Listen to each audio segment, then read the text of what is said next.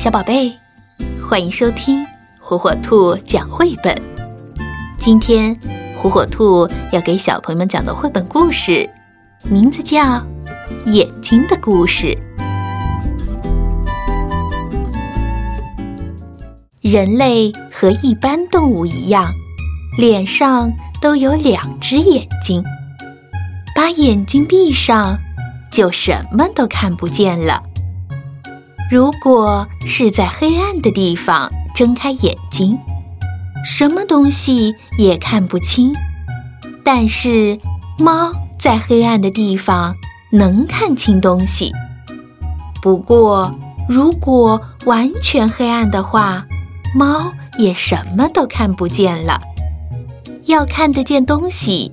就一定要有光。把眼睛靠近镜子看一看，在眼珠当中有个最黑的部分，它叫做瞳孔，是光进入眼睛的地方。眼睛就像个小球，用手在眼皮上轻轻地摸一摸，就知道眼睛是球状的。所以又叫眼球。眼球的里面好像有一间圆形的房间，外面的景色会投射在房间后面的墙壁上。这面墙壁叫做网膜，网膜将墙上的影像经过视神经送到脑部，我们的脑部就会感觉看到东西了。瞳孔的周围有虹膜，同样是人类，头发的颜色不同，虹膜的颜色也不同。射进瞳孔的光线要大要小，就靠虹膜来调节。瞳孔在亮的地方会缩小，在暗的地方会变大。眼睛可以自由移动。看右边，看左边，看上面，看下面。变色龙可以把左眼和右眼分别转到不同的方向。眼球上有六条像绳子一样的肌肉，只要脑部发出命令来拉动，就可以使眼睛转到不同的地方。眼睛会流泪。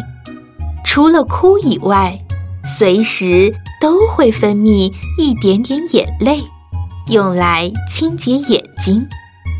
睫毛则可以挡住沙或灰尘，使它们不能跑到眼睛里。眉毛有什么作用呢？它们可以防止额角上的汗流到眼睛里。看电视的时候。不要让眼睛太累了。房间里的光线要充足，眼睛距离电视约一点五米，眼睛的高度要和画面的高度相同，而且看了三十分钟以后要休息十分钟。在太亮或太暗的地方看书，我们的眼睛都会很累。书本要离开眼睛约三十厘米，眼睛可以看见亮光、色彩和形象，还可以看书、看美丽的风景、图画，使我们觉得很快乐。我们还可以用望远镜来看很远的东西，或用显微镜来看平时看不见的小东西。眼睛真伟大，我们要好好的保护眼睛。